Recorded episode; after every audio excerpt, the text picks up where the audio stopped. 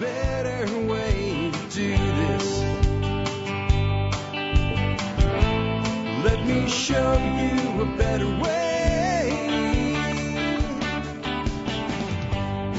And we are live. Ladies and gentlemen, welcome to episode three thousand one hundred nine of the Survival Podcast. And I, uh, I, I let something go by yesterday without celebrating it. Yesterday was our fourteenth anniversary at the Survival Podcast. Survival Podcast was born on June twentieth, two thousand eight, in the midst of a financial crisis uh, about to happen. Here we sit uh, fourteen years later, I think, in the beginning stages of a long, slow financial crisis of many facets. And uh that's what we're going to be talking about today, dealing with the coming hard years. Today, I, I well, I kind of want to drive home with this is I don't think we're in for like the end of the world as we know it, the way I think most people pontificate this type of thing. And I also don't think that we are in for a conventional recovery, the way many people, many financial people, even people I, you know, generally agree with are forecasting now, that eventually there'll just be this, you know, typical recovery. I think we're in for, you know, the term rolling blackouts, right? Like in California where they have these rolling blackouts and brownouts. And I've, I've kind of said this, but I've not used that terminology before as we've been going through this entire thing since the whole COVID thing started. That, yeah, that's what we're going to see. Like there's a problem and it itself begins to correct, and then there's another problem and it itself begins to correct, and there's another problem.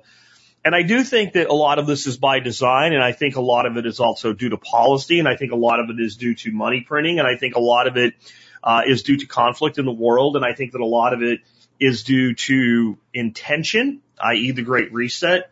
And I think a lot of it's due to incompetence in human nature. And I think whenever we try to pin it down to one thing, then we get ourselves in trouble.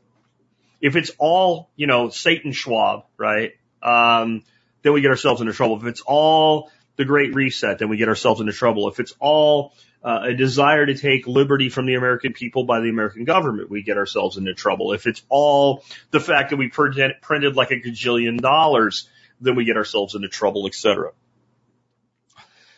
But that doesn't mean that all of those things aren't actually true at the same time.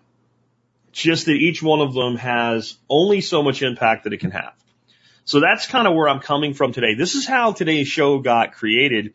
I'm still kind of coming down off being on vacation, and uh it takes me a couple shows to get back into the routine. You know, I come back all charged up, but I'm also kind of like still in out there land. And so I thought the best thing I could do today would be go on social media, and I chose MeWe for this because I get the most interaction there from from the community. And so what do you guys want to hear about today? And there was some homesteading things and things like that, but most of it centered around this concept. And there were four particular quotes. I'll read them to you now, and then we'll go through and we'll comment on them.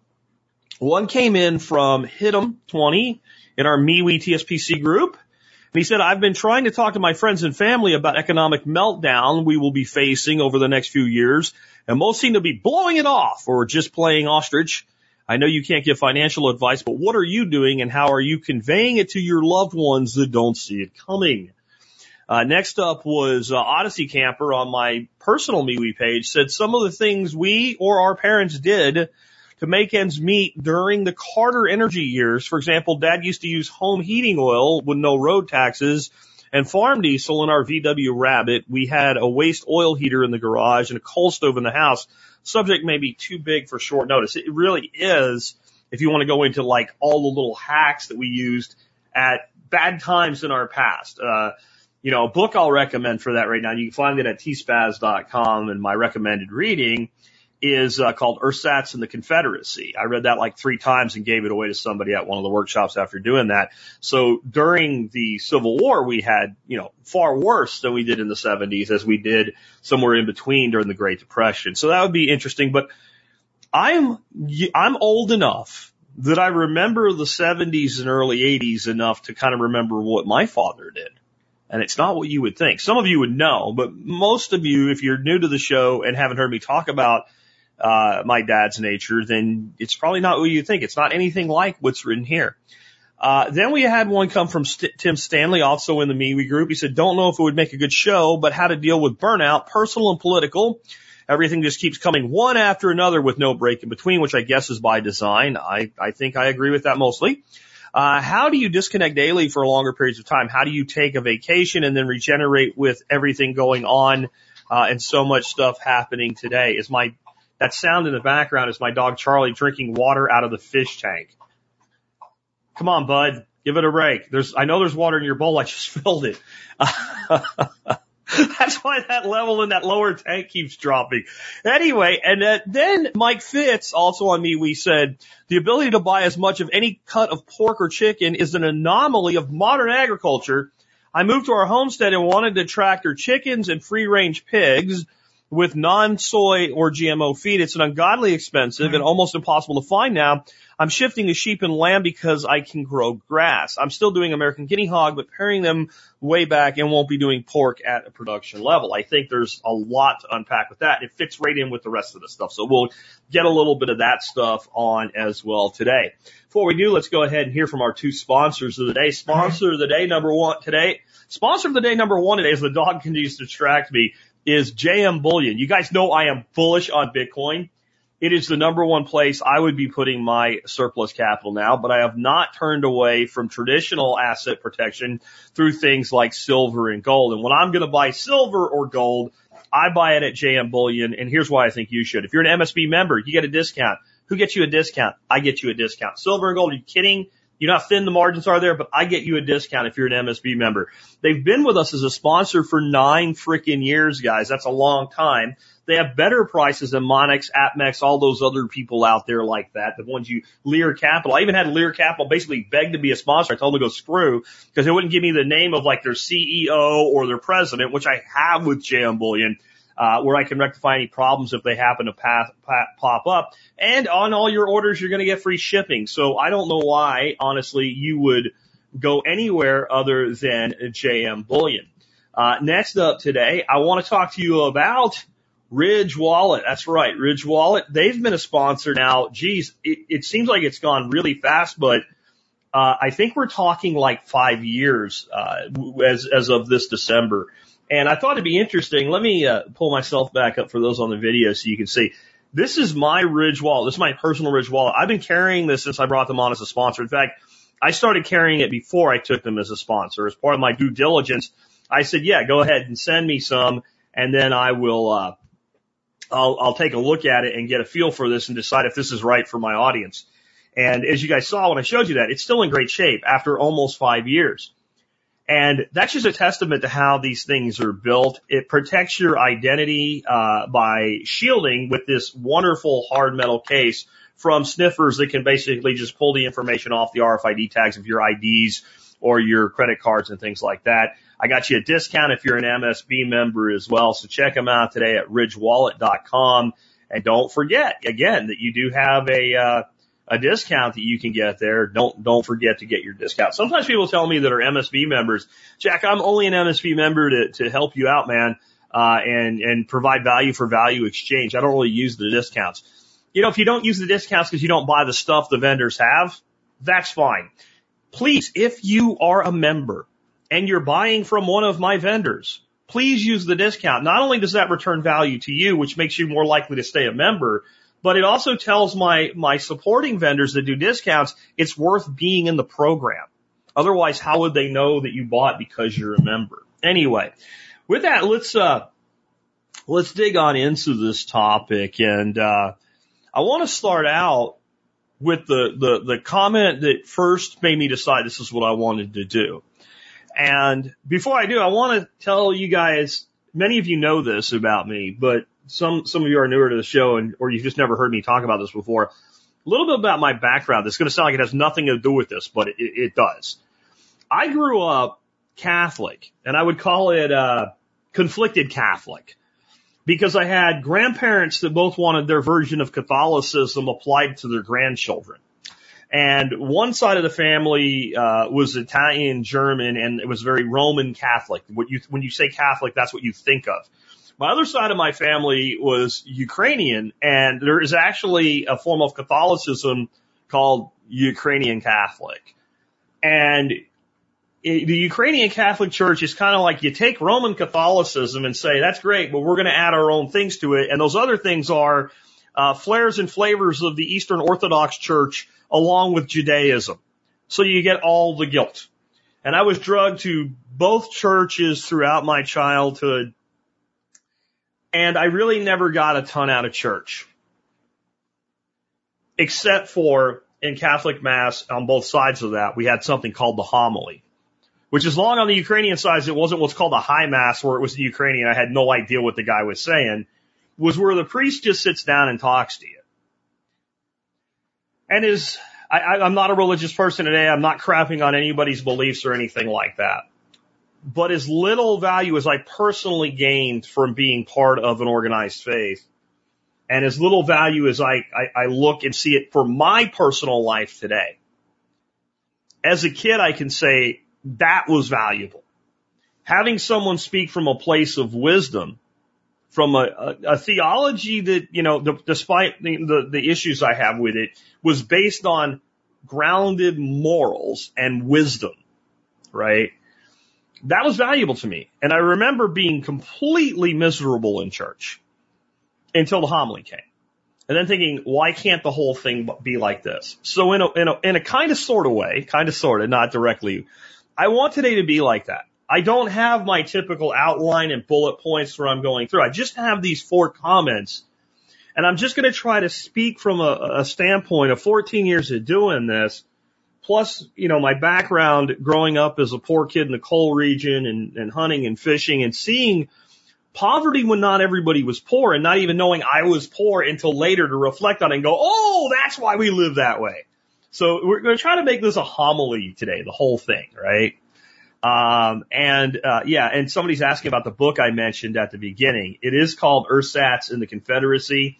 And if you just go to the survival podcast dot com and search for Ersatz, which is E R S A T Z, Uh, you will find it. I think that's going to really be an interesting read for some of you guys after today's episode. And it will also make you feel a little bit better about this hard future, these hard years I think we have coming. So the first comment again was, I've been trying to talk to my friends and family about economic meltdown and that we'll be facing over the next few years. Most seem to be blowing it off or just playing ostrich. I know you can't give financial advice, but what are you doing and how are you conveying it to your loved ones that don't see it coming? Let's start off with the loved ones that don't see it coming. I'm not. I'm not. They all know perfectly well what I think.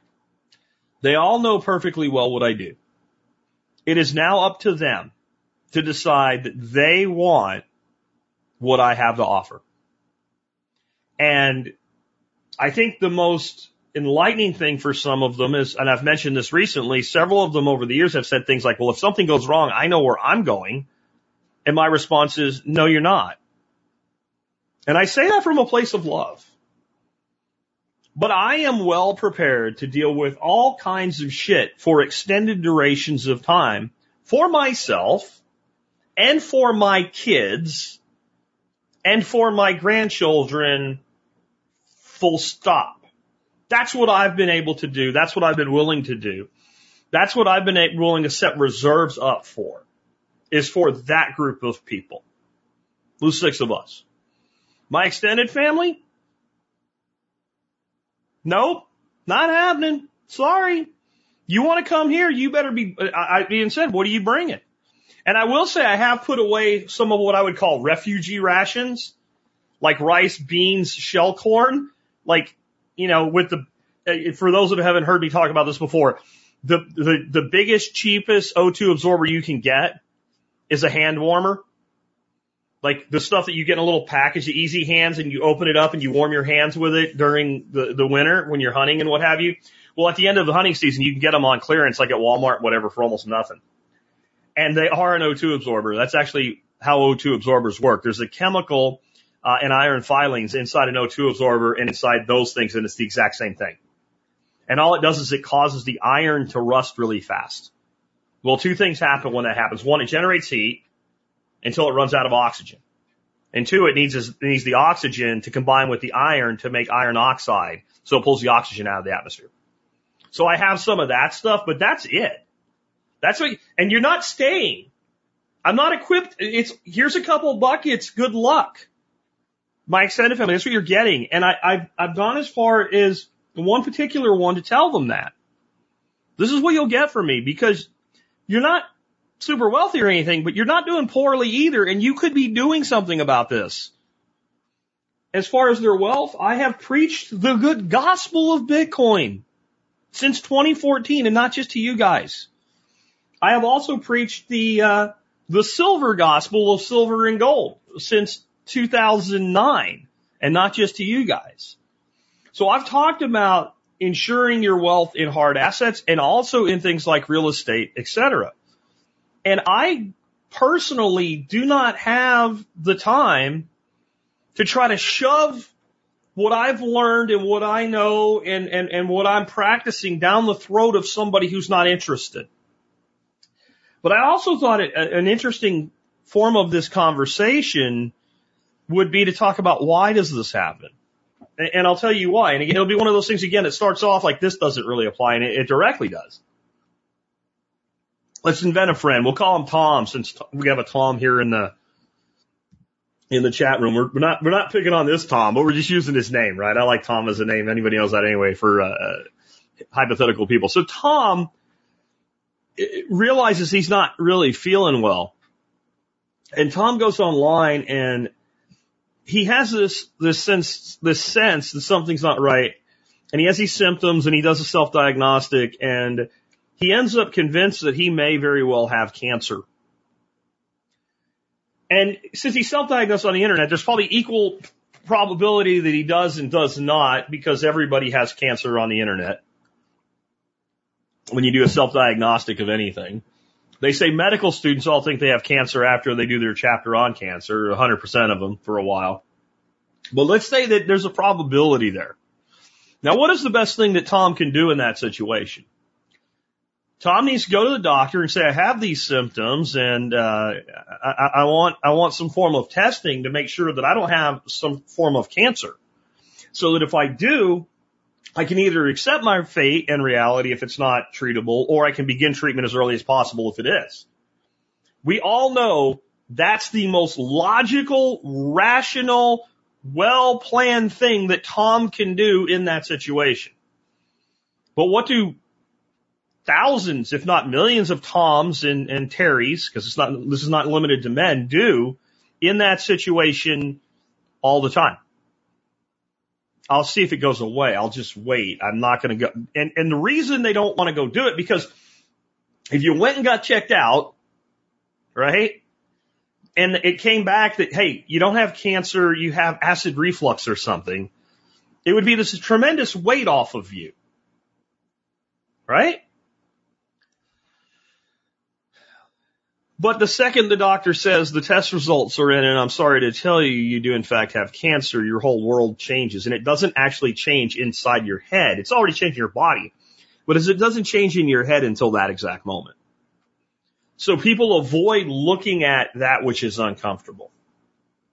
And this makes me think of a conversation I had with one of the people who have said they would come here if things went wrong, that I've had to say, no, you're not. And this was a conversation quite a few years ago.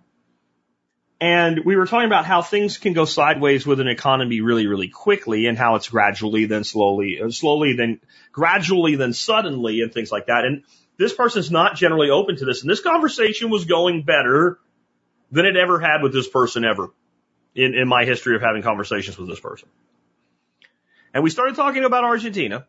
And I had recently interviewed Fernando Aguirre, fair foul for those that know him by that name, who's from Argentina and had got the hell out of Argentina. And I, I started explaining to this individual how this man who lived, like this was not, and I think this is what made it so bad for him. This guy that lived in Argentina, not secondhand information, was relaying how when things went completely to crap with the currency, there were people using gold as currency and buying stuff. And they had chains that you would normally wear as a necklace. And they were pricing things in lengths of chain. And that a guy would be wanting to buy a thing, and a guy would say how many links, and they lay it down on the table and take the tip of a knife and smack the back of the knife and cut one of those links off, and then give that number of links plus the cut one to the individual who was selling the item for sale. And the second I said that, this person shut down. They shut down, changed the conversation, walked away. And it wasn't because he didn't believe me. It was because he did believe me. And we had also dabbled around with what could happen to pension funds in the future. And this person is, you know, a public servant. So their money is tied up in pension funds. And those two things collided, and I can't see this and I can't hear this because I got kids to send to college and I can't worry about this and I don't want to know. Doctor, don't test me for that. I don't care if I have it. I'd better off not knowing. And I think that the quicker that you get to the point where you understand it is not your responsibility to make someone pay attention to you, the better off you're going to be. Because every second you spend worried about making these other people understand is one second you don't spend seeing to your own future and your own stability. You make people aware and you walk. And I'm going to tell you right now, if you think I have some special gift for this just because I run a podcast that's successful and has been for all these years, you're wrong. My family doesn't, and I don't, not, I'm not talking about my immediate family. My family does not fucking listen to me about this shit. So what chance do you have? What chance? You know when they listen? When shit goes sideways or really well. The phone rings off the hook. The text messages go nuts. When Bitcoin's at an all-time high, how do I buy it? And my response is generally, you probably shouldn't right now, because you're not in the right frame of mind for this. Or when a freaking nuclear reactor goes apeshit in Japan or some other crazy stuff goes on and COVID pandemics start. What do I do? What do I do? All the shit that I said you should have done for all these years.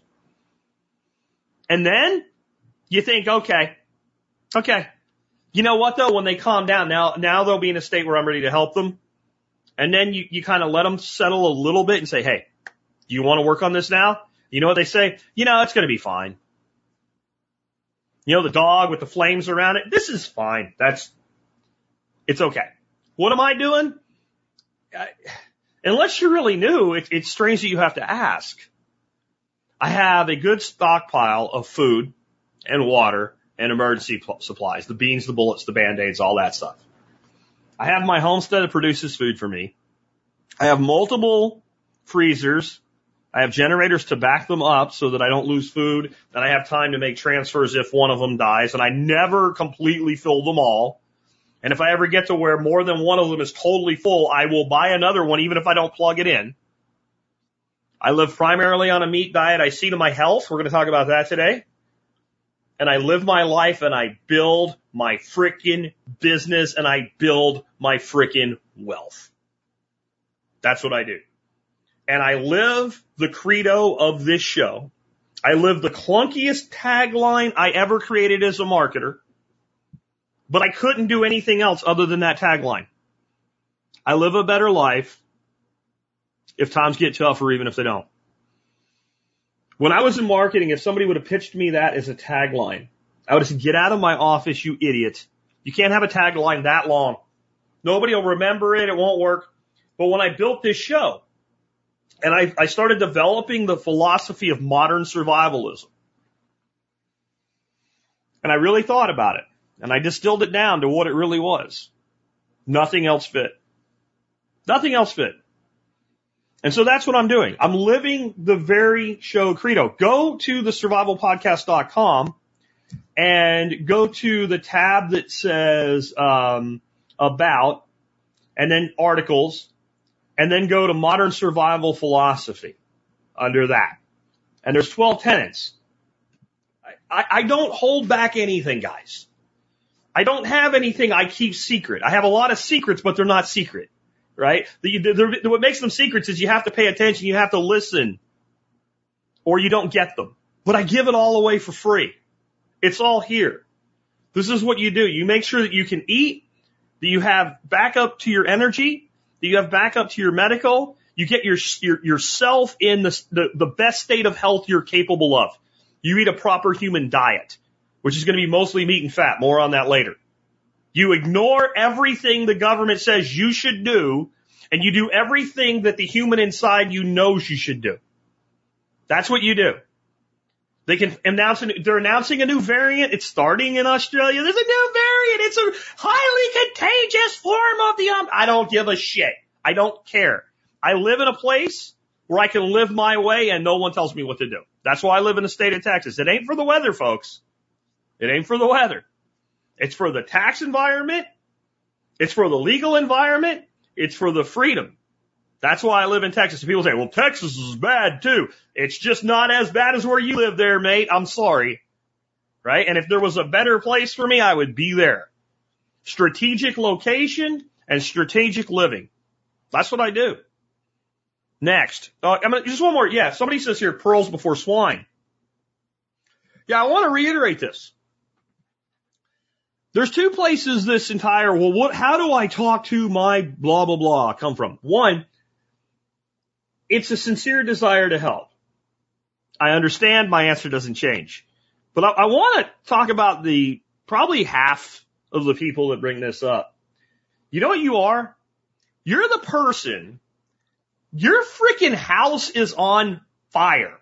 There's flames breaking through your roof, and you want to tell your brother-in-law how important it is to have smoke alarms.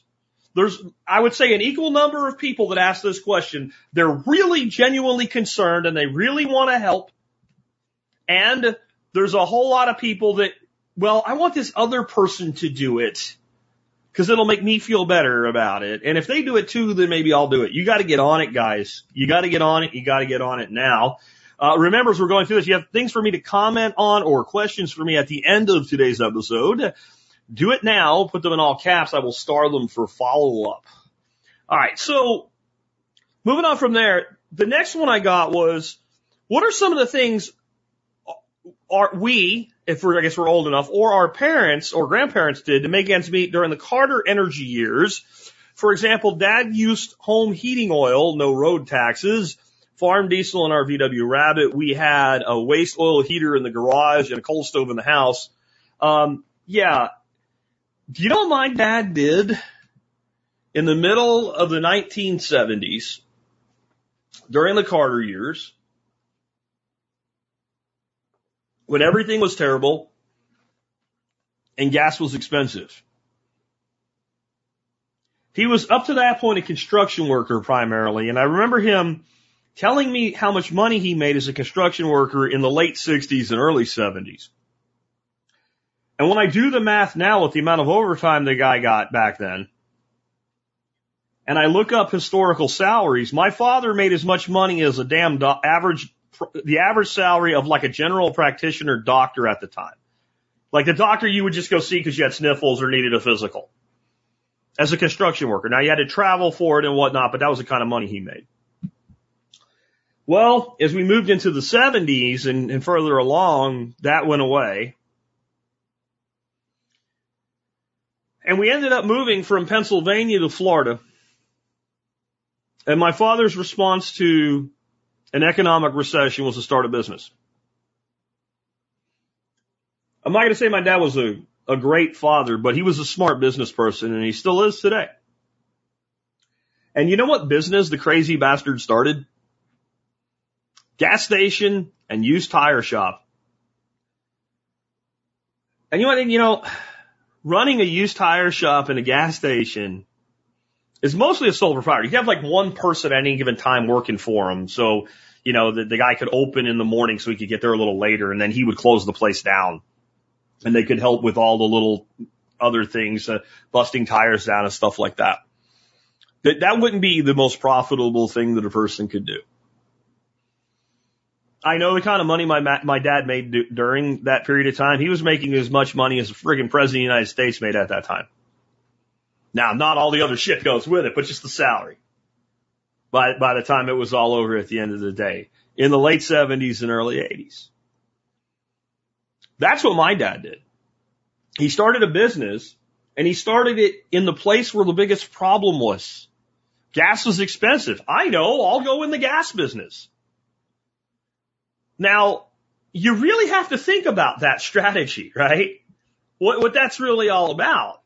That's about what I've taught for a very long time, guys, and that is that problems are solutions, right? But do you know what solutions are? Solutions are opportunities. Where are your biggest problems right now?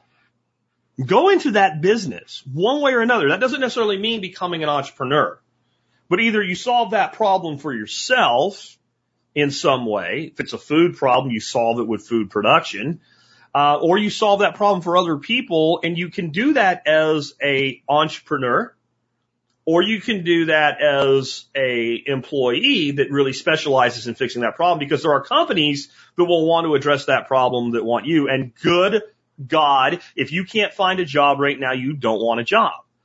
And I keep hearing from people, my job wants me to, and it'll have something to do with a mask or a, a, a jab, right? And I'm like, how many places have you applied to?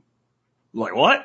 How many places have you applied to to see if you can make as much or more money than you make right now? And if the answer is not one hundred, I don't want to hear your problem. And I know that sounds, again, like Jack's tough love, and it is.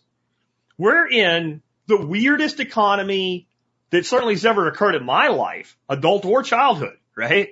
And I would bet if my if my granddad was still around, he'd say, hey, it ain't nothing like the Great Depression. Y'all don't know nothing. But if I said, is this the weirdest shit you've ever seen? He'd be like, hell yeah. And he would he would he would go nuts about all the wokeism and shit. But if I said, not let that go, Granddad, I mean the economics of the situation, he would con- he would concede this is the weirdest thing that anybody's ever seen. You have a labor shortage at a time when people can't afford to buy food. It's insane. And it has been aggravated by the, the, the mandates, right? But only so much. There's plenty of opportunity out there without mandates. Plenty of opportunity. You know, one of the good friends of the show, John Willis of S O E Tactical Gear, that's where you get these awesome shirts, these awesome shirts from, as I deal with the mirror image in the, in the video there. But that's where you get these awesome shirts. Back of this one, by the way, says, I'm not participating in your new normal. Or it says, my new normal, and it's got a whole bunch of, like, homesteading and guns and shit on it, right? And on the front, for those not watching this, it's got a hoe and a rifle, right? Guns and Gardens. Good magazine, by the way, if you want to check that that magazine out. Um, yeah, I mean, it's it's incredibly insane. And right now, if you want a job, and you'll get your ass to Camden, Tennessee, John Willis will give you a job. And he will give you as much work as you can handle. They they can make more than they they can sell more than they can make. So if you want overtime, you just keep working. You want to show up on the weekend and work, you show up on the weekend and work. Can't find people. Doesn't even hire local people. You might be, oh, yeah. Well, he did. He did, and when he realized, you know, if I hire, you know, Jerry, the local young kid, who you think would be just killing himself for an opportunity after he gets paid on Friday and gets drunk over the weekend and he lives at mom's house. He doesn't really care if he gets fired from this job too, and he stays home and sleeps on the couch and doesn't show up for work. But when somebody drives their ass from several states away or across the country, they kind of got to keep their job, and they get motivated and they realize what an opportunity it is. But for my grandfather, the idea that you would have a time when people were bitching about the cost of food and gas and everything else, but couldn't find people to take a job, would have blown his mind. So guys, those of you that are not happy with your current employment situation, again, how many jobs have you applied for? Is it one hundred? No? Shut up and get applying. And I don't care if you have a job that they don't make you put a jab in your arm or a mask on your face. If you, you should do it anyway. If you are happy with the job you have right now, you need to do this anyway, just so you know. I've had so many frustrations with my son about this. He is not a motivated young man. Like, you don't even know what you're saying no to because you haven't asked what's available. Right now, you should be busting your ass if you're not an entrepreneur, okay? And you're not cut out for it. It's not what you want. I understand that. I've done a lot on it. I think it's... It's the most freeing thing that you can do. But I did a show on Bitcoin yesterday. I said it's a once in a generation, if not once in a millennia, opportunity to, to see the rise of a new asset class and buy into it. This is probably a once in a generation opportunity, and maybe one in multi-generation. And when I say generation, I mean like all the generations that are alive today, from boomers to zoomers, right? Um, I don't know that any living human will ever see an opportunity like this again, where companies are literally begging people to go to work for them. And people are complaining about money at the same time, and justifiably complaining about money. If you are an employee, this is, if not an opportunity of a generation, opportunity of a lifetime for you. Especially you guys that are like twenty to forty. Are you kidding me? Are you kidding me? You should be raking every potential employer over the coals. And if you can make a dollar an hour more, and the, the, the job's conditions will not degrade your life in any way, then you walk across the street for a dollar an hour more. And then invest that into your future.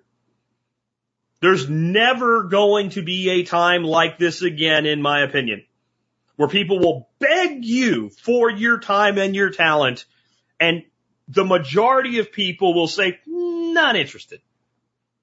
Get on it, guys. Because you know what my My, my, my father's generation did in the seventies and eighties? They stood in line to interview for a job where they were going to hire two people, and seventy-five people had to stand in that line. Back to the original question. That's what my Uncle Mark did. I remember him telling me when I asked him, I said, how did you get your, he worked for a company called Standin' Sinks. Like sinks you put in your kitchen, in your bathroom and stuff like that. It was a pretty good job too for the area, man. It really was. And, uh, And he had a pretty good job within the job, right? So he'd been there long enough. He'd gotten to where he's doing all the undercoating work of the sinks, and they had him doing like the custom orders and stuff. And he was very highly paid for a guy working plant work like that. And it's what he said. He said, well, I, and this was the eighties by then, but it was before the recovery, before the Reagan recovery. He said, I went down there and I was going to turn an application in, and there was a line they were interviewing. And he said there were about thirty people in that line. They hired three people that week. I was one of three out of thirty that got a job. That's what they did. So we're not doing what they did. It's part of why our problem is worse. We don't have people out there that are hungry. Somehow people are getting by. And I think that can be pretty dangerous. Let's move on to the next one that came in. This one from Tim Stanley. He said, don't know if it would make a good show, but how to deal with burnout, personal and political. Everything just keeps coming one after another with no break in between, which I guess is by design. How do you disconnect daily and for longer periods of time? How do you take a vacation and then reintegrate with everything going on when so much happens daily? Okay, Tim and everybody else that says, yeah, I feel that way. Because ninety-five percent of what happens doesn't really affect your life. Don't reintegrate with it. Don't reintegrate with it. Don't reintegrate with it. Don't integrate with it at all. You don't need to do this.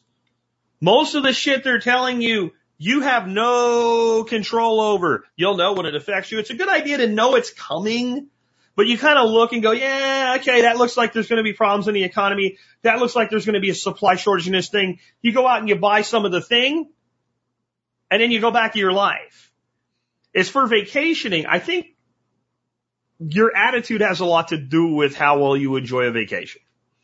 So I was also asked about my vacation for somebody maybe to, uh, you know, somebody wanted to know some of the things that went on. Well, I, I went to Camden, uh, Tennessee for, with Nicole and John, uh, John Willis and Nicole Sauce for the Self-Reliance Festival. That was great. I had a blast speaking there. I think it really went well. And it was what it was. Like, it was impossible for me to worry about anything back here, even on my own homestead. I had a great caretaker, by the way, but Uh, I, I couldn't have worried about it if I wanted to, because there were so many people and so much going on that I, and I was being talked to, like so many people came out just to meet me. So that was a distraction in a good way. But then once we left, this whole Bitcoin meltdown started. And you know what I thought? Not, oh my God, I'm losing money, because I haven't lost a damn thing. If I haven't sold it, I haven't lost it, right? All I did was buy more. I was thinking, damn, I got this new podcast segment coming, Bitcoin Breakout, its own standalone. It was like, I need to be doing this right now. This is the best time ever. So the market's in a meltdown, and I'm like, this is the best time ever. I'm missing it. That was the only thing that pulled me back here. I'm missing the best opportunity in this space that I'm going into now ever. I guess I am my father's son in some ways anyway. Gas crisis? Open a gas station. Bitcoin crisis, get in, get deeper in the Bitcoin business, right? But see, that's, that's, that's everything. I am always optimistic, even in the face of shit. Right now, and I'll save some of this for the last segment, but I'm like, part of me's like miserable inside because I'm looking out at this drought this year and this heat this year and what's happening this year and going, I'm going to have trees that I've, I've, I've, I've babied and kept going and, and, and matured and turned into something I thought was like, it was going to make it no matter what now that are going to die this year. I can't irrigate my entire property. It's not possible. We haven't had a good, substantial, ground-soaking rain here since last fall. And it's one hundred plus degrees today, right now at twelve forty-two in the afternoon. I'm going to have losses. I'm thinking about retooling everything. Again, I'll talk about that at the end. But still optimistic as shit. Like, well, what's the opportunity in that? And I think that comes from the entrepreneurship side, guys. I think that's, it comes from the entrepreneurship side. And somebody's asking me right here, Jesse says, age forty-one, start a business or get a job. If you have to ask, you probably should get a job. I don't mean to be harsh, but if you have to ask, you're forty-one years old. Should I get a job or start a business? If you were going to start a business, you probably would have. Unless, unless, and I'm, I'm kind of hoping this is what just happened. I hope Jesse's like, fuck Jack. Don't tell me that shit. I'm going to go start a business tomorrow. Screw that. I'm going to start my business today. That's what I hope happens when I say that, right? I don't know that it will, but it's what I hope happens. And sometimes when I throw tough love, it's because that's what I'm looking for. I'm looking for that person to be like, don't tell me I can't. If you're going to be an entrepreneur, you have to be somebody that's willing to get kicked in the balls every morning and then get out of bed. Go take your shower, get ready for the day, get kicked in the balls again. Then work your ass off all day long, and when you think, okay, I can take a break, get kicked in the balls again. Pretty much at least three times a day, you're going to get kicked square in the balls, and you have to deal with it. That's what it takes. And you know what? It's freaking worth it, too. Because eventually that stops. And eventually it's like you develop like a ball callus, right? And you're like, remember, uh, what was the movie with uh Steve Martin, The Jerk, Iron Balls Mulligan? It just doesn't, it doesn't work on you anymore. You're like, I got this now. Ah, there's another thing. I remember when I started T S P, the first time I had a server crash, after I had gone full time, we're like, this is my livelihood. This is my business. Oh my God. I, I was like, in, I was just losing my mind. I was cooking chicken on the grill. I burnt all the chicken. I was yelling at my wife. I was yelling at the dogs. I was yelling at the phone tech guy on the phone. Now it's like, okay, server's down, we'll get it back up. Audience isn't going anywhere. It'll be all right. Hey, Tom, can you look at this? I can do it in a half an hour. Okay. I mean, I wish he would do it now, but it can wait a half an hour. Maybe it'll come back on its own, right? Um, entrepreneurship is a crucible. It's a crucible. And what I'll tell you about entrepreneurship, it's a one-way path for the real entrepreneur. The first success is really, really hard. The second one, if you lose the first one, is some disaster. It's not any easier, but it's usually quicker. But there's no other option. The way you know if you're really an entrepreneur is if you, if you have a business fail, that even if you get a job, it's temporary. It's like, I've got to feed my freaking family, right? So I'm going to uh, mop floors or clean toilets or whatever. But like, you're going to take a job that gives you the time to like build another business, and or you don't even do it. You just go sh- like, I'll go into debt, whatever. I'm going to build another business. You know, if I go bankrupt, you, you'll have nothing for you to take at this point because I'm destitute anyway, and I'm going to build another business. And what I found is most people that are real entrepreneurs, right? That's, that's exactly what happens. They just build another business.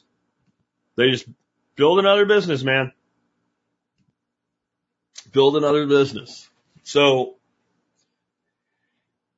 I don't think there's anything you can do in your life, if you're right for it anyway, that's, that's more liberating than that. As far as like not letting it overwhelm you, not getting just landslided with it all on a day-to-day basis, you know, I don't know what it is. People, different people have different ways. Maybe for you, it's read the Serenity Prayer, the short version that they give people in a twelve-step program, right? the wisdom to know the difference between the things that I can change and the things that I can't, and the courage to change the things that I can. You know, I, I know that seems overly simplistic, but most things that are true are overly simplistic. That's why they're true. Right?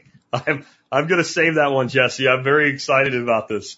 Um, but yeah, most things that they just seem like, oh, that's too simple. And what it makes me think of is when I was young, like I, I'd like to believe that as long as I was the same human I am today, that if I were twenty-two years old right now, I would be literally kicking doors down to companies, following my own advice, looking for a job and looking for mentorship and looking for a way to build. Because that's what I did in the mid nineties, which, by the way, wasn't that great. It was better than this on the overall economics. But actually, I'm going to tell you what, like, it wasn't as easy to get a job in nineteen ninety-four as it is in twenty twenty-two. It was hard to get a shitty job in nineteen ninety-four. I mean, like a shitty packing boxes in a warehouse job. It was competitive to get a job doing that in nineteen ninety-four. Here they're like, let me put a mirror in front of your mouth. Oh, there's fog on there. You're hired. Let's go. Right?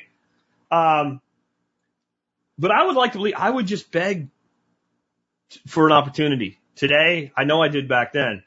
And when I found people that were willing to mentor me, they used to say shit, and I used to think, that's easy for you to say, because I was young and stupid, and when you're young, you're stupid. It's okay. It's part of growing up. But they would say things, and I'm like, man, you know, it's so easy to say that when you've already achieved what I'm trying to achieve, and I have nothing, and you have everything. But when I got to the point where I began to achieve it, I realized that they were right. It was that simple. You did just work harder. You did just take every opportunity. You did just, you know, basically, I don't care if you're in school or not, you studied harder. You learn more about what made you successful. You want to be in sales, read everything you can on sales. Just tell me what to say. I can't tell you what to say. I remember this one sales mentor I had. He said, I'm not you. I can't give you a script. This isn't a telemarketing job. We hire people for eight dollars an hour to generate leads for that shit. You need to be the person that can sit down across from somebody, and when you're trying to close a million dollar deal, you don't sweat. You don't choke. You don't feel like if I don't have this happen, I'm going to die or something like this. You know, I remember one of my project managers, and like, this was the same job when I first started to actually become successful in it. We were negotiating a deal that was about a million and a half dollar deal. And it's my, it's my neck in the guillotine right here. It's not really his. He's just there for support. And when we got done talking to those customers and everything went fantastic, it was pretty evident unless we did something wrong from that point forward, we were going to get this deal. He ran in the bathroom and threw up. And I'm the one that, like, it's going to be my first commission check that's more than I make in a year. Right? Like, and I'm like, just totally chill. Why? Because I got to that point where I actually believed it was more simple than it sounded. Friends and neighbors, I promise you, it's more simple than it sounds. Just let go of everything that you cannot control. Just let it go. I, I think that we live in this place, I've talked about this before, where there's this fear that if I don't pay attention, something bad will happen. Thanks for the super chat, Mike. I really appreciate that. Uh, Mike says, welcome back, Jack. I missed you last week. I missed being here last week. I mean, that's kind of where I am with this, right? You know? But yeah, let go of what that which you cannot change. Let it go. It's not just the wisdom to know that you can't change it, but it's the willingness. Do what you can and then let go. You'll find yourself being so much more productive. And Tim, who asked this question, it is by design. Again, what do they call all the news, all the T V shows, all the print media, all the planned social media? What do they call it? When they all sit down in their expensive suits and their self-important attitudes and they discuss it, what do they call it? They call it programming. Green Country Agroforestry, thank you, thank you for the five dollar super chat. I appreciate that. They call it programs. Michelle seventeen seventy-six says they call it programs. They call it programming. It's programming. You are a computer. More accurately, you are a meat and bone watersuit run by a computer that's about three pounds. It's made of fat in your skull. That's your brain. That's your computer. And that means your computer will be programmed every day, every second, every nanosecond. Programming is going into your brain. I'm programming you right now, but you choose. You're the lead developer. You got to think about it this way. Your body and your brain is the computer. And then the computer is self-learning. The fastest, strongest, best self-learning computer that we know of in the, in the universe. Might be better ones, best one we know of. And you're the lead developer. So you have all these lackeys.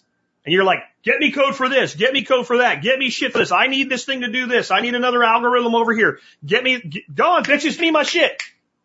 And then they bring it to you. And then you choose to enter it or to discard it. But so many people, this is what you're doing. Everything they hand you, gulp, you swallow it. You take it right into your brain. You accept it. Start rejecting some freaking code. Start writing some of your own lines of code. Start, start altering code even when it comes from a good coder. I would like to believe when it comes to programming your brain, I'm one of the best coders you can have working for you. I'm one of the best bitches you could have on your team writing code for you. That's what I am for some of you. I provide you what you want, right? I work for you. You don't work for me. And I'm writing you code, but it's still up to you to go, yeah, I'm going to take that line out. Screw that shit. Jack's wrong about that for me. He doesn't know me. All the rest of this looks good. Enter, and then analyze, and then modify, and then do I take more from this source? Start doing that. Start doing that, and you'll stop stressing out. Bonnie Blue, thank you for the nineteen ninety-nine super chat. Have I considered develop, diverting gray water from my showers, laundry, kitchen, integrating your trees? No, because of where they're at and because of what it would take to do it here. Um, if the trees were directly outside of the wall of the shower, then maybe we could do that. But that's not how things work here. Uh, it's a good idea. It's just not, like I said, I'm a permaculture masochist. So I think that's a great plan for many people, and you should do just that. And wicking beds and reed beds that then discharge, that's even better, creating a cycle of a flow downward. But that requires some elevation issues that I can't really rectify here. But that's what you got to do. Take charge of that code. Next up, this comes from Mike Fitz on MeWe. The ability to buy as much of any cut of pork and chicken is an anomaly of modern agriculture. I moved to our homestead and wanted tractor chickens and forest-raised pigs with non-soy G M O feed. It's ungodly expensive and now almost impossible to find. I'm shifting to sheep and lamb because I can grow grass. I'm still doing guinea hogs, but pairing them way back and won't be doing them at a production level. Lots to unpack there. I want to start out with, this is not an uncommon problem that people realize that the food that they want to produce becomes more expensive than the food that they can buy if they want to raise it the right way. However, where I want to start from is worst case scenario. If you gave me a choice, if I was hatching my own birds and raising them for meat, and I was just crossing something like uh, a Brahma and a Buff Orpington to make my own meat hybrid, and I had a choice of eating Tyson chicken, Costco brand organic chicken, or my chicken, but my chicken would be fed the shittiest Purina style crumbles, nine dollars a bag shit from the feed store down the road. Guess which one of those three I would prefer to eat? The one that I grew in my backyard, even with that feed. Because the one I grow in my backyard is not organic, but it's also not sitting in the same shitty chicken house that the Tyson chicken's in and simply being fed a different feed. It's running around, it's eating grass, it's eating weeds, it's eating insects.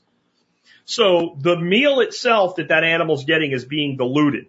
So, Mike, pigs, I don't know if you know this or not, they eat pasture. You can't raise them on pasture, but they eat pasture. Pigs also eat fodder, and pigs eat water hyacinth. So you can keep raising your pigs, and you can drop the price. I also had the good fortune of meeting uh, Billy Bond, uh, who I am definitely going to connect with, and I'm going to try to get him to come here for the November workshop, by the way, guys. They're raising chickens using uh, Jeff Lawton's chicken tractor on steroids model. They're getting throwaway food from uh Chipotle mostly. Now, I'm not going to go into it, but he talked about how you don't go to a restaurant or a grocery store and say, I want your leftovers to feed to my animals, because they will tell you no. And how to dress right and everything else in his presentation. But he said you go there and say you want the food to make compost with, which is not a lie, because that's what pigs and chickens do. They make compost. And if you do that and you do these other things that he mentioned, you can get all the food you need. He's basically raising chickens, meat chickens and egg chickens, for zero dollars. I guess less the gas it takes to go pick the stuff up, because once you get a few places, it's more than you can use. And he's raising his pigs. He figured out the cost of raising his pigs is twenty-five cents a pound. So I'm just going to say there's ways to do this that don't involve being tethered to a feed store at least one hundred percent. And we should be thinking that way. And I know what somebody's going to say right now. Well, what happens when the Great Depression three point oh nine comes and you can't get that stuff anymore? Well, then you have a system set up. You do what you can with it, and you eat your animals when you can't feed them, and you have food when everybody else starves. And, and stop being a freaking Eeyore and a Debbie Downer and leave me alone. And that's probably not going to be the way it's going to play out anyway, because if you have resources, you will be able to figure shit out. And people will always eat food, and people will always leave garbage behind. So there'll always be some supply chain, and you want to be there before it becomes something people compete for. So there's that too. But that's one side of this. The other side of this, if you are raising American guinea hogs to eat, you are a genius. Because it is the best, period, pork I have ever put in my mouth, period, the end, infinity. I was pretty opposed to the American guinea hog as a meat animal because of how long it takes to finish one and how much of the finished animal is lard, until I ate one. And I said, my God, this is the best thing on the planet to eat. If you are raising it at production levels to sell to other people, I think you hate money. I think you hate money. One more time. I think you hate money. I do. I think you have a total mm, hatred of money. I've done the math, and I'm going to tell you right now, if you're raising guinea hogs and you are capable of making daddy guinea hog and mommy guinea hog make baby guinea hogs, the most profitable thing you can do is save a few of them, eat, eat them, get with some other people that do the farrowing process and trade some stuff for some genetics to keep your genetics diverse, and sell the baby hogs to people that want to grow a baby hog because they want to pet it, they want to look at it, or they want to eat it too. You will make more money producing the piglet and selling the piglet than you will growing the piglet into meat and selling the meat into the market, at least for now. We have not developed a market where like high-end chefs and shit are like, dude, you know what I want to do? I want to base my menu on American guinea hog. If we get there, we get people like Tim Love and Guy Fieri and shit like that, like specializing in guinea hog pork. Damn it, we can make that boutique market work. We're not there yet. It is a pig you grow for yourself, and if you want to grow it on nut mass and all, you need the right place to do it, and that's how they were traditionally grown, because they were grown in the northeastern woods where there's so much nut mass fall, you can always finish them on it. So if you're not there, you're going to have to figure out how to feed them. I also want to agree, though, with Mike that the ability to buy as much pork and chicken as you want is an anomaly of modern agriculture. I would say that is true with the level of distribution that there is of that. In other words, I can drive five miles down in the Lake Worth here, maybe it's ten, I don't know. And I can go to an Albertsons, and I can go in there and buy a package this big of pork chops right now.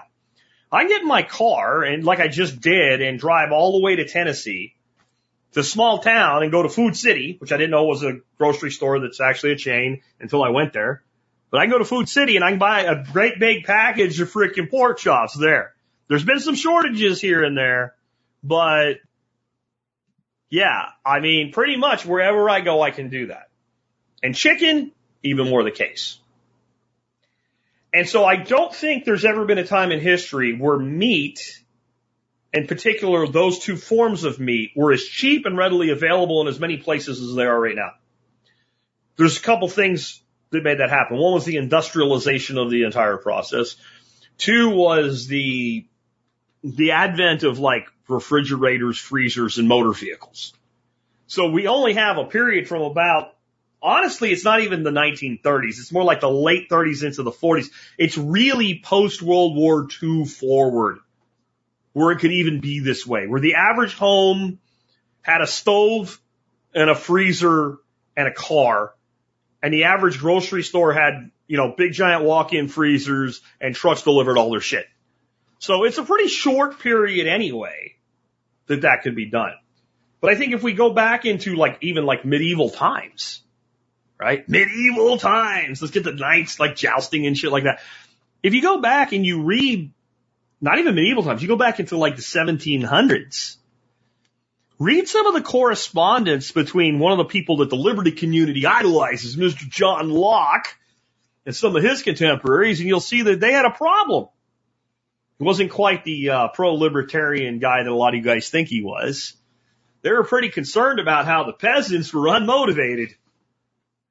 I remember reading one of the letters between Locke and one, I don't remember if it was one, which direction it was going, but the basic problem was, how do they get these friggin' peasants to move to London and work in the factories when they know they're going to inherit their parents' land?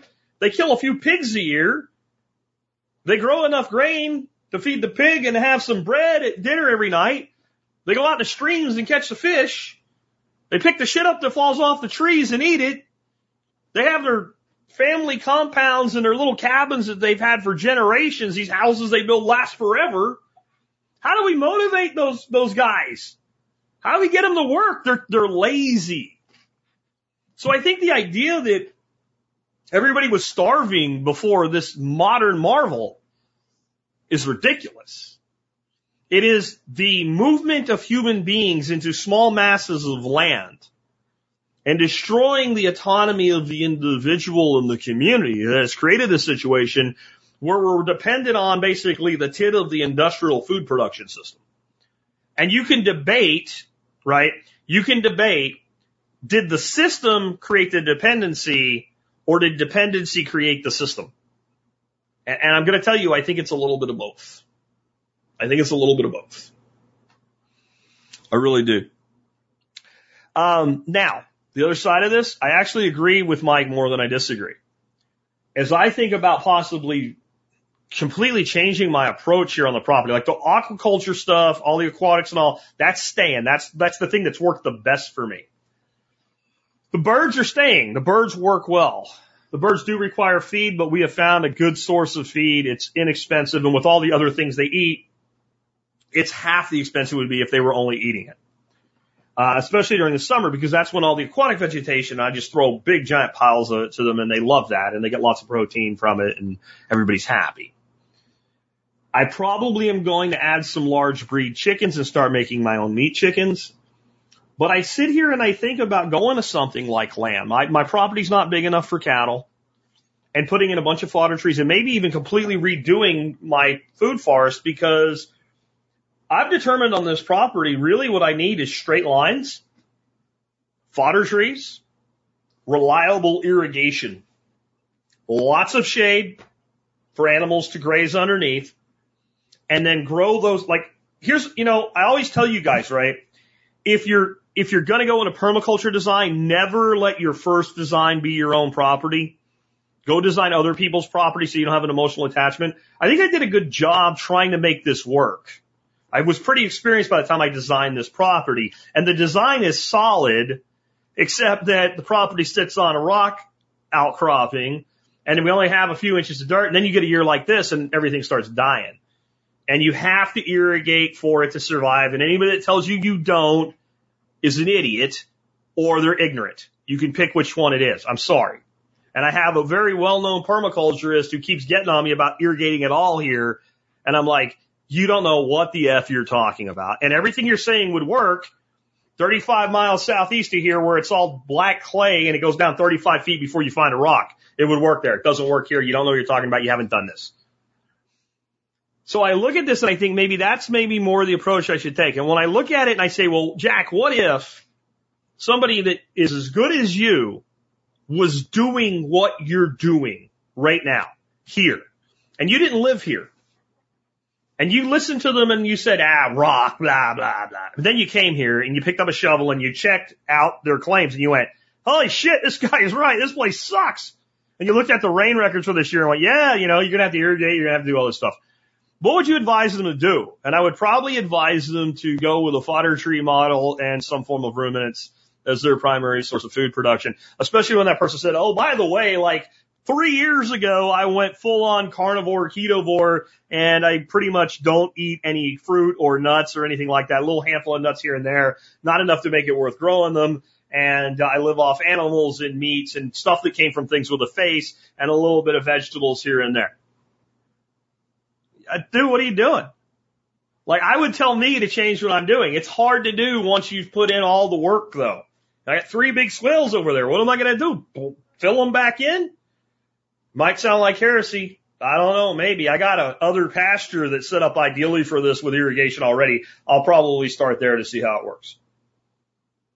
And because I have concerns about, like, having, you know, a roving band of hair sheep run wandering around in the rest of the property, eating all the other things I don't want them eating. We'll see. But I, I do think that we are moving more and more toward people understanding that the beauty of the past was that people raised the animals that they could feed. And somebody's mentioning rabbits, and, you know, that's a thing. I gotta get my wife to eat rabbits. Not sure she will. I'm sure I can get her to eat lamb if I just put it on the plate and tell her it's a steak. Rabbits pretty obvious. I like rabbits, but they, they fall in the same place, don't they? Like, I can literally irrigate a fairly small patch of lawn and diversify the hell out of it with forbs and grasses and herbs, and then get a, a, a lawnmower and, and, and switch out the mulching blade to a non-mulching blade and just windrow it and just feed rabbits from that and make even little hay bales to get them through the winter. That's easier than trying to feed chickens or pigs. Now, there's a lot we can do with pasture for pigs, but I can only do so much pasture here. But I think we are moving to a place where more and more people are going to start realizing that this is what they need to do. You need to take charge of your health. That's where I want to end with this today. And again, anybody has any questions or talking points for me, all caps, and we'll get them starred for comment here in just a minute. I think the number one thing that you can do for yourself right now, in addition to all this other stuff, and maybe more important, fix your body. Fix your body. Get healthy. And I know I sound like a broken record because it's, there are certain things, guys, that once I've discovered them, I've never let you forget. I've never stopped talking about, whether it's Bitcoin, gold and silver as wealth preservation assets, um, whether it's permaculture as a design science, et cetera, whether it's food storage, et cetera, energy backup. Well, one more is diet. Guys, I listened to some of you guys tell me how it's so much healthier to eat the way that you eat than the way that I eat. And then I leave my home, my little compound, Fort Spirico, and I go out and I meet you guys. And some of you guys don't think I know who you are. You don't think I actually uh pay attention enough that when you tell me your online handle, I don't remember who you are and what you've said to me. And then I look at you, and I don't mean to fat shame anybody or anything like that, but I look at you and I go, you're not healthy. You're not healthy. And if the shit hits the fan, your biggest problem is going to be your health. And when I start talking to you without trying to be a dick about it, because I can be like a hammer sometimes, and I try not to always be that way. And I start talking to people, and I, I start asking about their lives. I start hearing about medications that they're on. And I know that some people are on medication because of some genetic issue or something like that, but ninety percent of the time I'm like, you, you know, if you weren't one hundred pounds overweight, you wouldn't have to take half of that shit. And so what do we need to be eating to be healthy people? And the answer is meat and fat. And we need to be getting more of our calories from fat than we do from lean protein. And this is the interesting thing about this. It actually solves so many problems. It's the easiest thing to grow. It's the thing you can grow in the most diverse ecosystems as far as where you can do it. You can go from the tropics to the freaking dadgone freaking Arctic Circle. The further you go north, the more of a carnivore you kind of have to be by design as a hunter-gatherer, right? So it works everywhere. And it works physiologically. Go back and look at some videos of Jack Spirko in twenty sixteen and tell me it doesn't work. And then pull back this video up right now, today, in twenty twenty-two, and tell me it doesn't work. But it solves other problems. Where do I get feed? It's a cow. It eats grass. Do you see any grass out your window? Yeah, it can eat that. Now, even if that grass is not available for your cow or your sheep or your other ruminant, it's there. Do you see chicken feed out your window if you're not at your homestead? Do you feel what I'm trying to explain to you? Right? The food that a ruminant eats is everywhere. We have a multi-billion dollar industry that grows it in the front and backyards of Karens and Kyles. It's the best, most nutritious food on the planet, and its food is out your front door. So it's it's actually the cheapest. They, they you know, it's expensive. It's we made it expensive. If you ever come here to Fort Worth, I encourage you to go down to Old Town Fort Worth, the stockyards. When they do the, uh, the cattle roundup, which is like twenty longhorns walking down through the, the town square. And they go in a circle and they go back to where they started. They're like the most pampered cattle on the planet. They really are. But you'll hear this old man tell you a story, and he'll tell you a story about how after World War Two, not World War Two, sorry, the Civil War, there were so many cattle in South Texas that they were literally feral all over South Texas. Now, I don't know if you've ever been to South, Southwest and South Central Texas. It's not exactly the lush, living Great Plains. It's a tough place to make a living. But these giant cows just wandered around there and ate shit and survived. Everything from grass and forbs to freaking mesquite pods. And they made a living off the land. And there were so many of them because so many people had left due to the war and the war effort. And there was so much like open land ranching back then that like no one, e- there was like nothing was branded anywhere. Like there was just freaking wild longhorn cattle everywhere in the eighteen sixties. There's a problem. There's no dadgone way to get them from, you're talking like west of San Antonio up to like Fort Worth, which is where the stockyards are, which where there was a very primitive market. Now this is eighteen sixties money, but it should still make an impact when I tell you this story. The, the value of a cow, if you just went out and got one and brought it into whatever little town there was around San Antonio at the time, was a dollar. On the hoof, these are big animals, guys. I don't know if you've ever seen a longhorn. These are not your little Dexter cows. These are big animals. It was a dollar.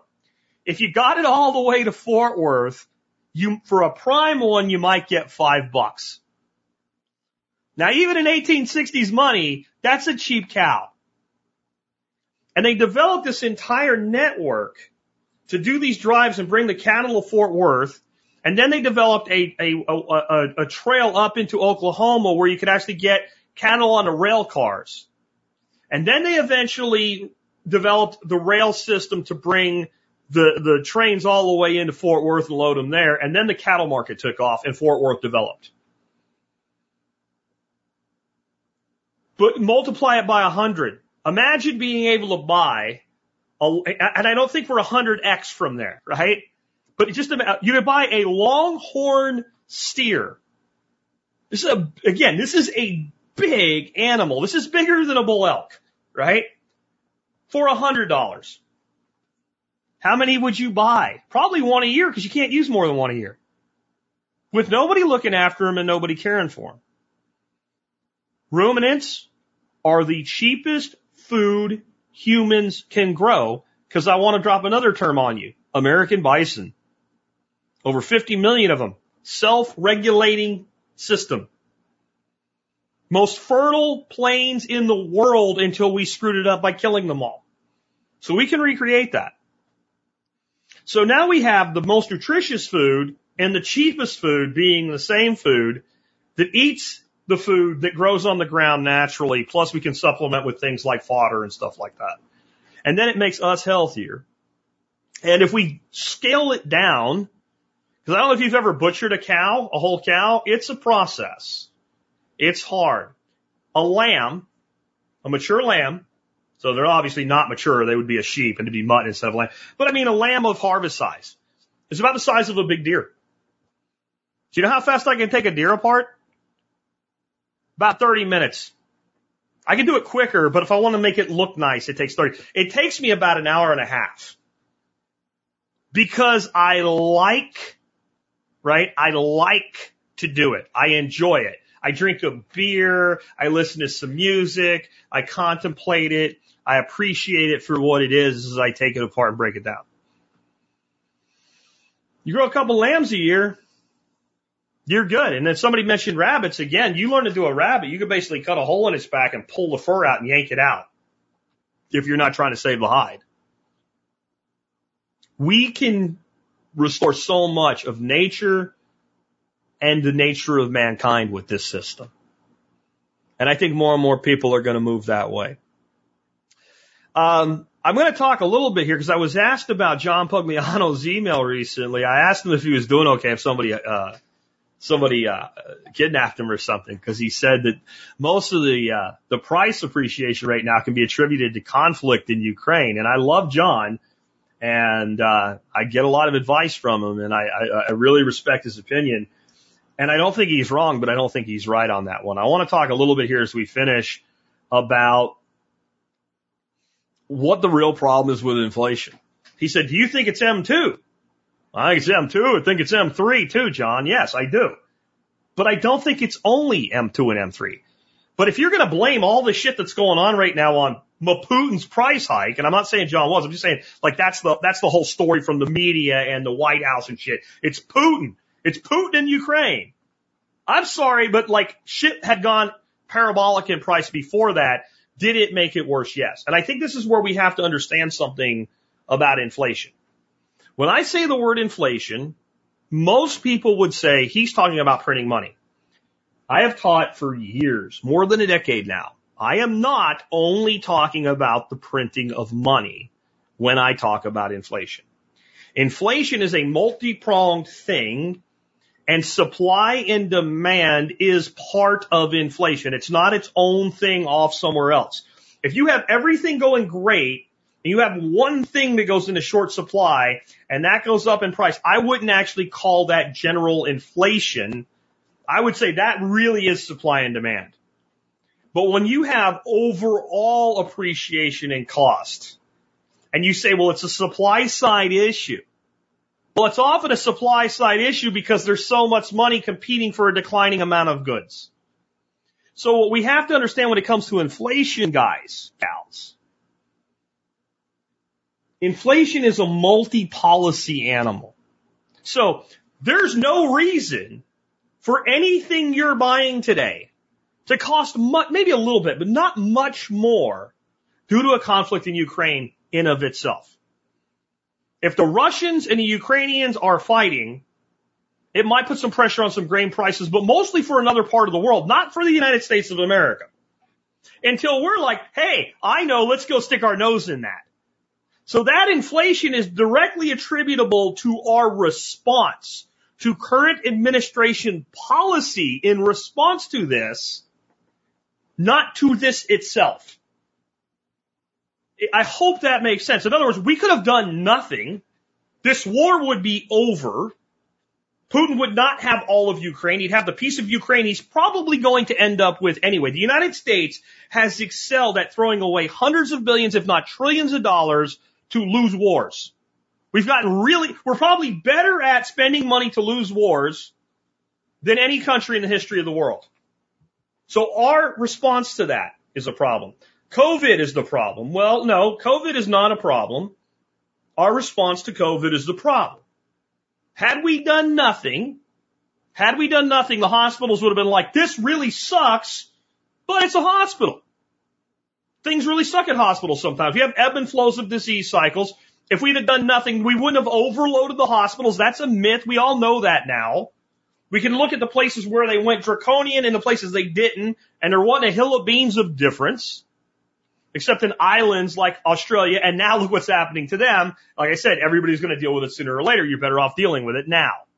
So all the shit that happened around COVID was a policy issue, not a, a, an on-the-ground reality issue. And until you look at inflation as being a policy issue, not just a how many units of dollars issue. I don't think you can fully appreciate, I'm not going to say understand, but I don't think you can fully appreciate inflation for what it is. And then there's another piece to inflation. It's what's called the velocity of money. And people think when you say velocity of money, how fast the money changes hands. It's part of it. Remember, we're in a fractional reserve system. Velocity of money is two things. How fast the money moves and multiplies in the economy. Every time there's a loan, every time there's credit extended, money increases in supply. There is truth to when you have fall in asset prices and, you know, liquidity come into play and people have to cover losses in liquidity. When you pay off debts in our system, just as debt creates money, paying off debt or defaults on debt deflate money. There is a reduction in the M three, but go look at it. It's not reduced yet now, is it? Now there's another thing at play here. This is why I said, and people really disagreed with me back when I, when this all started, we will not have hyperinflation. I'm still saying that. You're like, Jack, we have hyperinflation. No, look up the definition of hyperinflation. Hyperinflation is not whatever you decide it means today. It's not everybody has a different definition of it. In economics, there is a specific definition where you use the term hyperinflation. We're not even close to it. What we have is paralyzing inflation, massive inflation. The reason I said we wouldn't have hyperinflation is, one, John's point of the whole sucking the money back in, which, by the way, I said in the beginning, too. But it was also the total amount of debt that exists.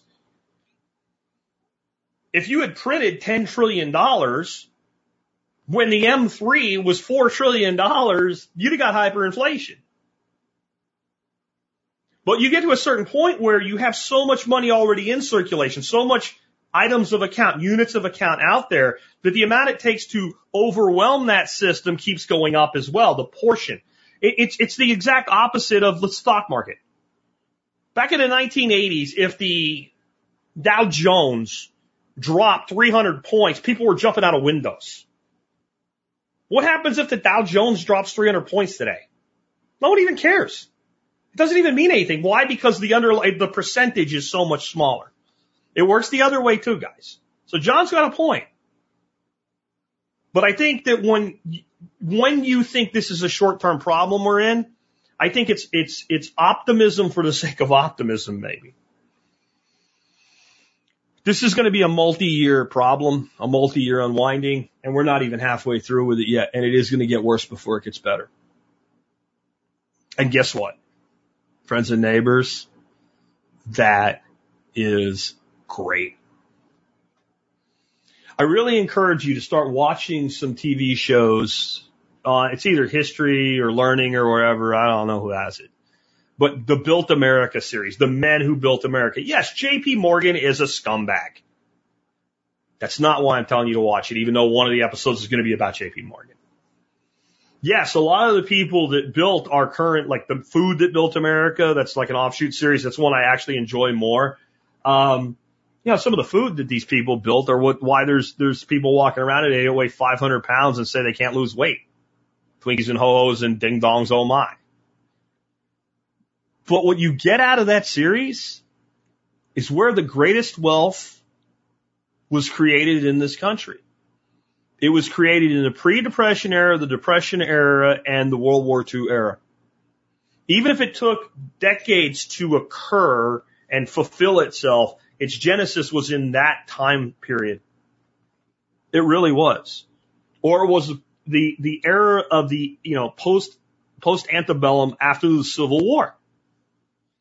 When everything falls apart, the people who remain calm and rebuild reap the rewards.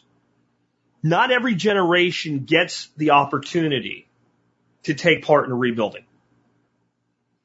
Not, and, and what happens is later on, you're like, man, I wish I was around back then because I would, either you are or you wouldn't have. It's never been easier to do than right now. There's tremendous opportunities right now. Tremendous opportunities, and they're going to keep coming. Let's take a few few comments and then we'll wrap up. Um, how to prep this summer for fruit trees in fall, spring, zone four B. Um, if you're going to need irrigation, put your irrigation in. Um, fruit, if, if you have decent soil, even decent, just basically decent soil, trees are the easiest thing you can grow. So just figure out where you want to plant them, what you want to plant, and plant them. Though I'm going to say, you you said fall or spring. Plant them in the fall. If you can, if you can plant trees, plant them in, in the fall, then plant them in the fall. Spring's okay, and four B you'll be fine. But I would always prefer, if you can source the trees you're looking to source in the fall, plant them in the fall. Let that tree wake up in spring where it's going to grow and let it start exactly when it decides it wants to start. Jesse M., who I picked on a little bit during this episode, if you missed it, I said, you know, if you were going to start a business, you would start a business. And Jesse said, fuck you, Jack, I'm starting a business. I hope you are, bro. I want to get an email from you a year or two from now that says, Jack, you're a jerk, in the subject line. I love those emails.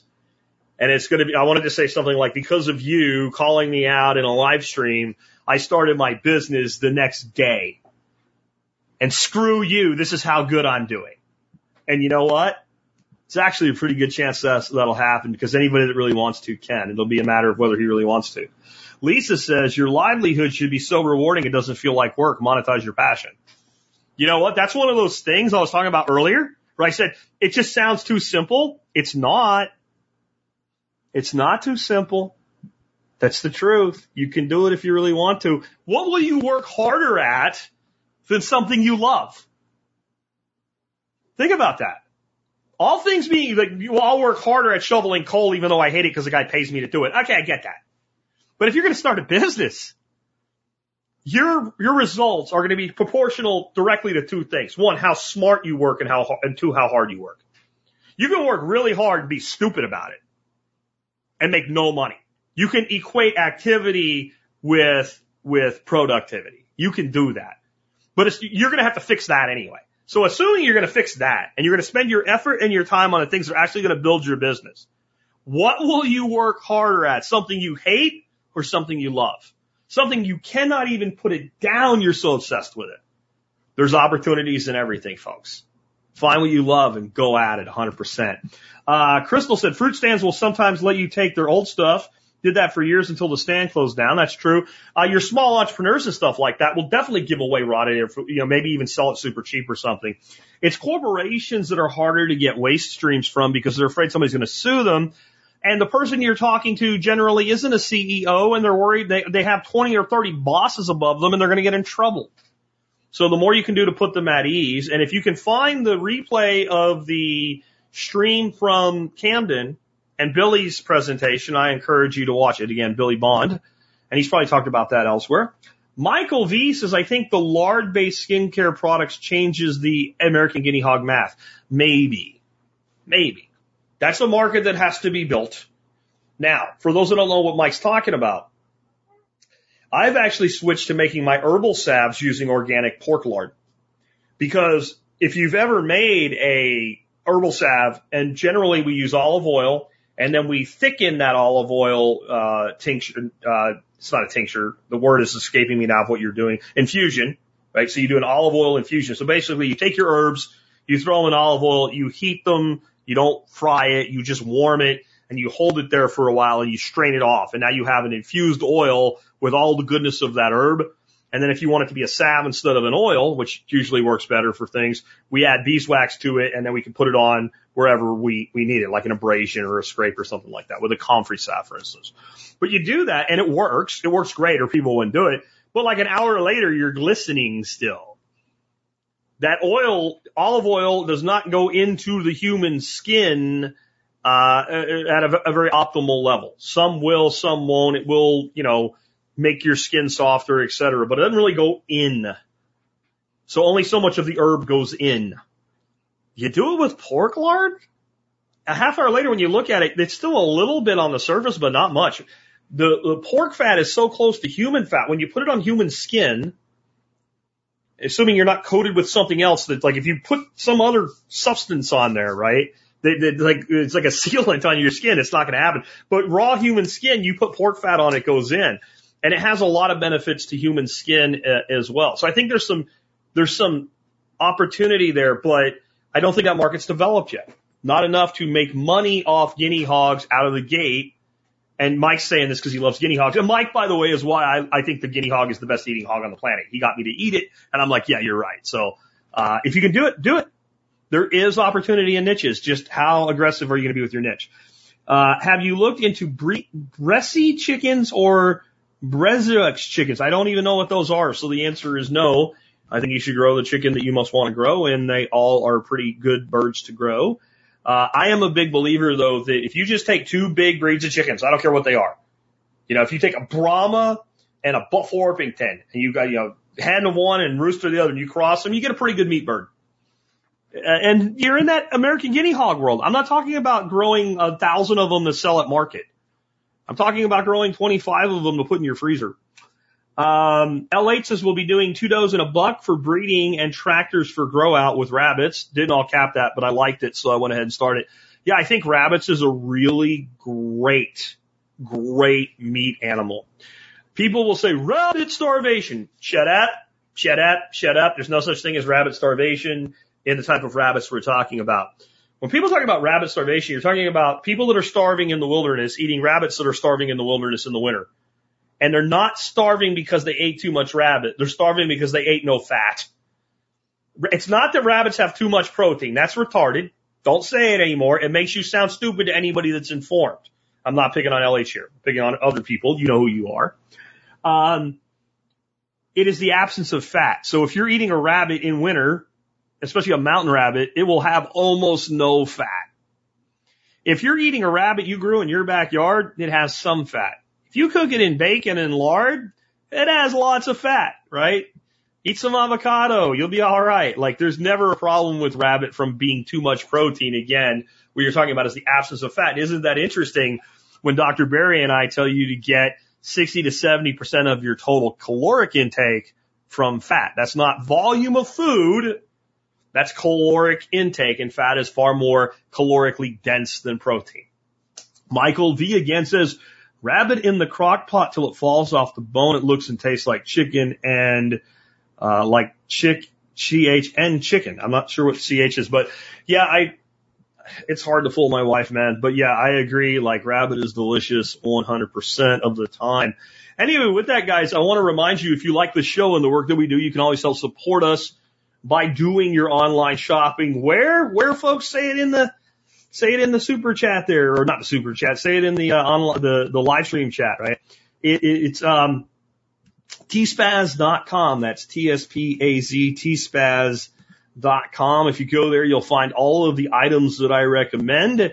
If you see it there, I you, I own it, I bought it, and I would buy it again, or I wouldn't recommend it. Today's item of the day is one of my favorite submersible pumps. I use this guy in all of my uh, large-scale aquatic systems. This thing was on sale last month. It is on sale again. It is the Danner Manufacturing Pond Master. It's a two thousand gallon per hour pump. This thing normally sells for between one hundred thirty dollars and one hundred fifty dollars. It's on sale for eighty bucks. I hope it's still on sale, because last time it came and it was on sale for eighty, and then I ran it, and before I even got the episode out, it was like a hundred, and it was still a deal. And then like a couple hours after the episode went out, it was like one hundred thirty-eight dollars again. But I have been through lots of options with pumps. Some of you have been here during the builds and you know that. This is the one that has absolutely worked best for me. That's why I have standardized on it. And when this deal came out last time, I immediately bought an extra one to put as a second backup on my shelf, because the deal was just that good. I mean, literally, it's like half price of the top price. So when it's up at one hundred fifty, it's not quite half off, but it's close. And it generally will sell between one hundred thirty something and one hundred forty-nine dollars.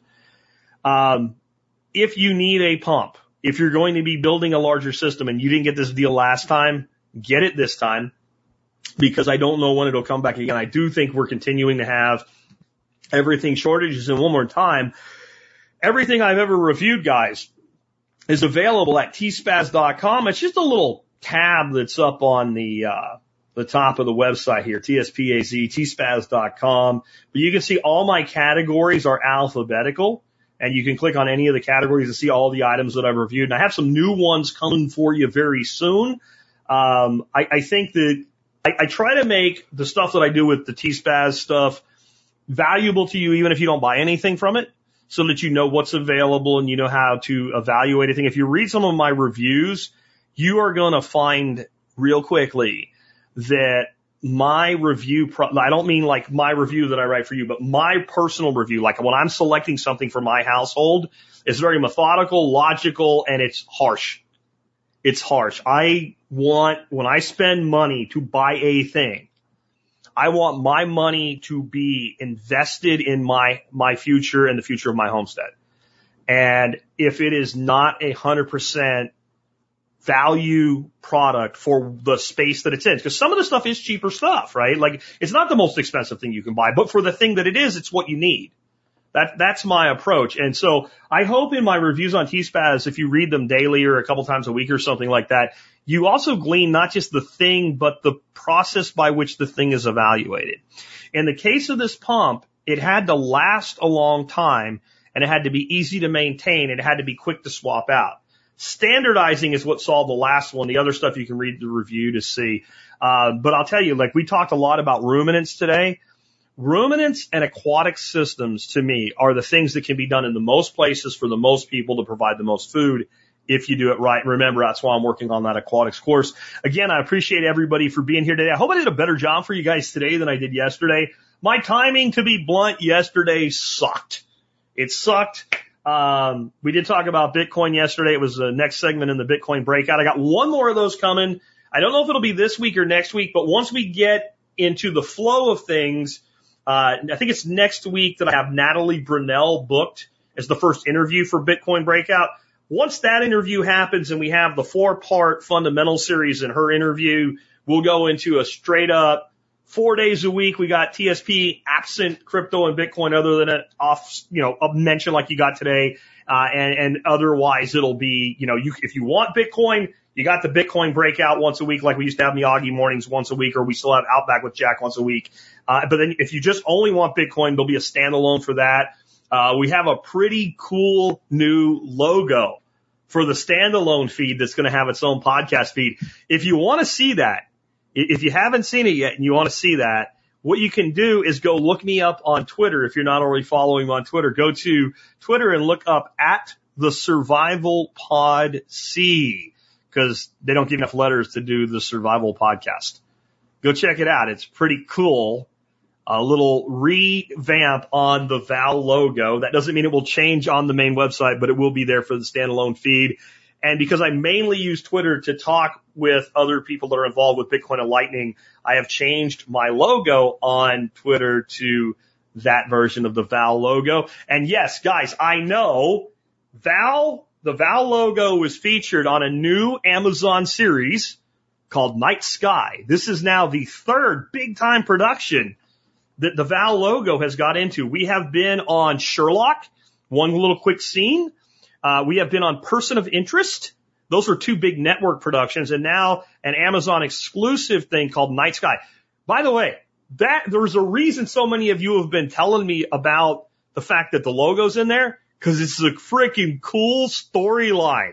I'm not going to tell you what it's about, but you might want to check it out if you have Amazon Prime. Again, it's called Night Sky, and we are in episode seven in two different scenes at least, and who knows how many more times that breadcrumb will be dropped. Just a little side thing. You don't get into stuff like that unless you have an insider that's dropping breadcrumbs. And my instinct is some prop person or somebody like that has worked on all three of these shows. If it's you, and if you still listen, reach out to me. If you want to stay confidential, I won't tell anybody who you are, but I would, I would love to hear from the person that has put the Val logo into three big series. That's awesome. With that, guys, I'll be back tomorrow. We'll have an interview tomorrow. Uh, don't remember what the topic is. I do have it here. We're going to be talking to an independent butcher named Josh tomorrow. Hey, that'll fit well with a big part of today's show. Uh, we'll have that on tomorrow, and we will be here live with you again, uh, about twelve noon. Pull yourself up. they keep bringing you down? Are they gonna bail you out or just run you round? They said you should have a house the American way. A dollar down, a dollar a month, and you never have to pay. There's a better way to do this. Let me show you a better way.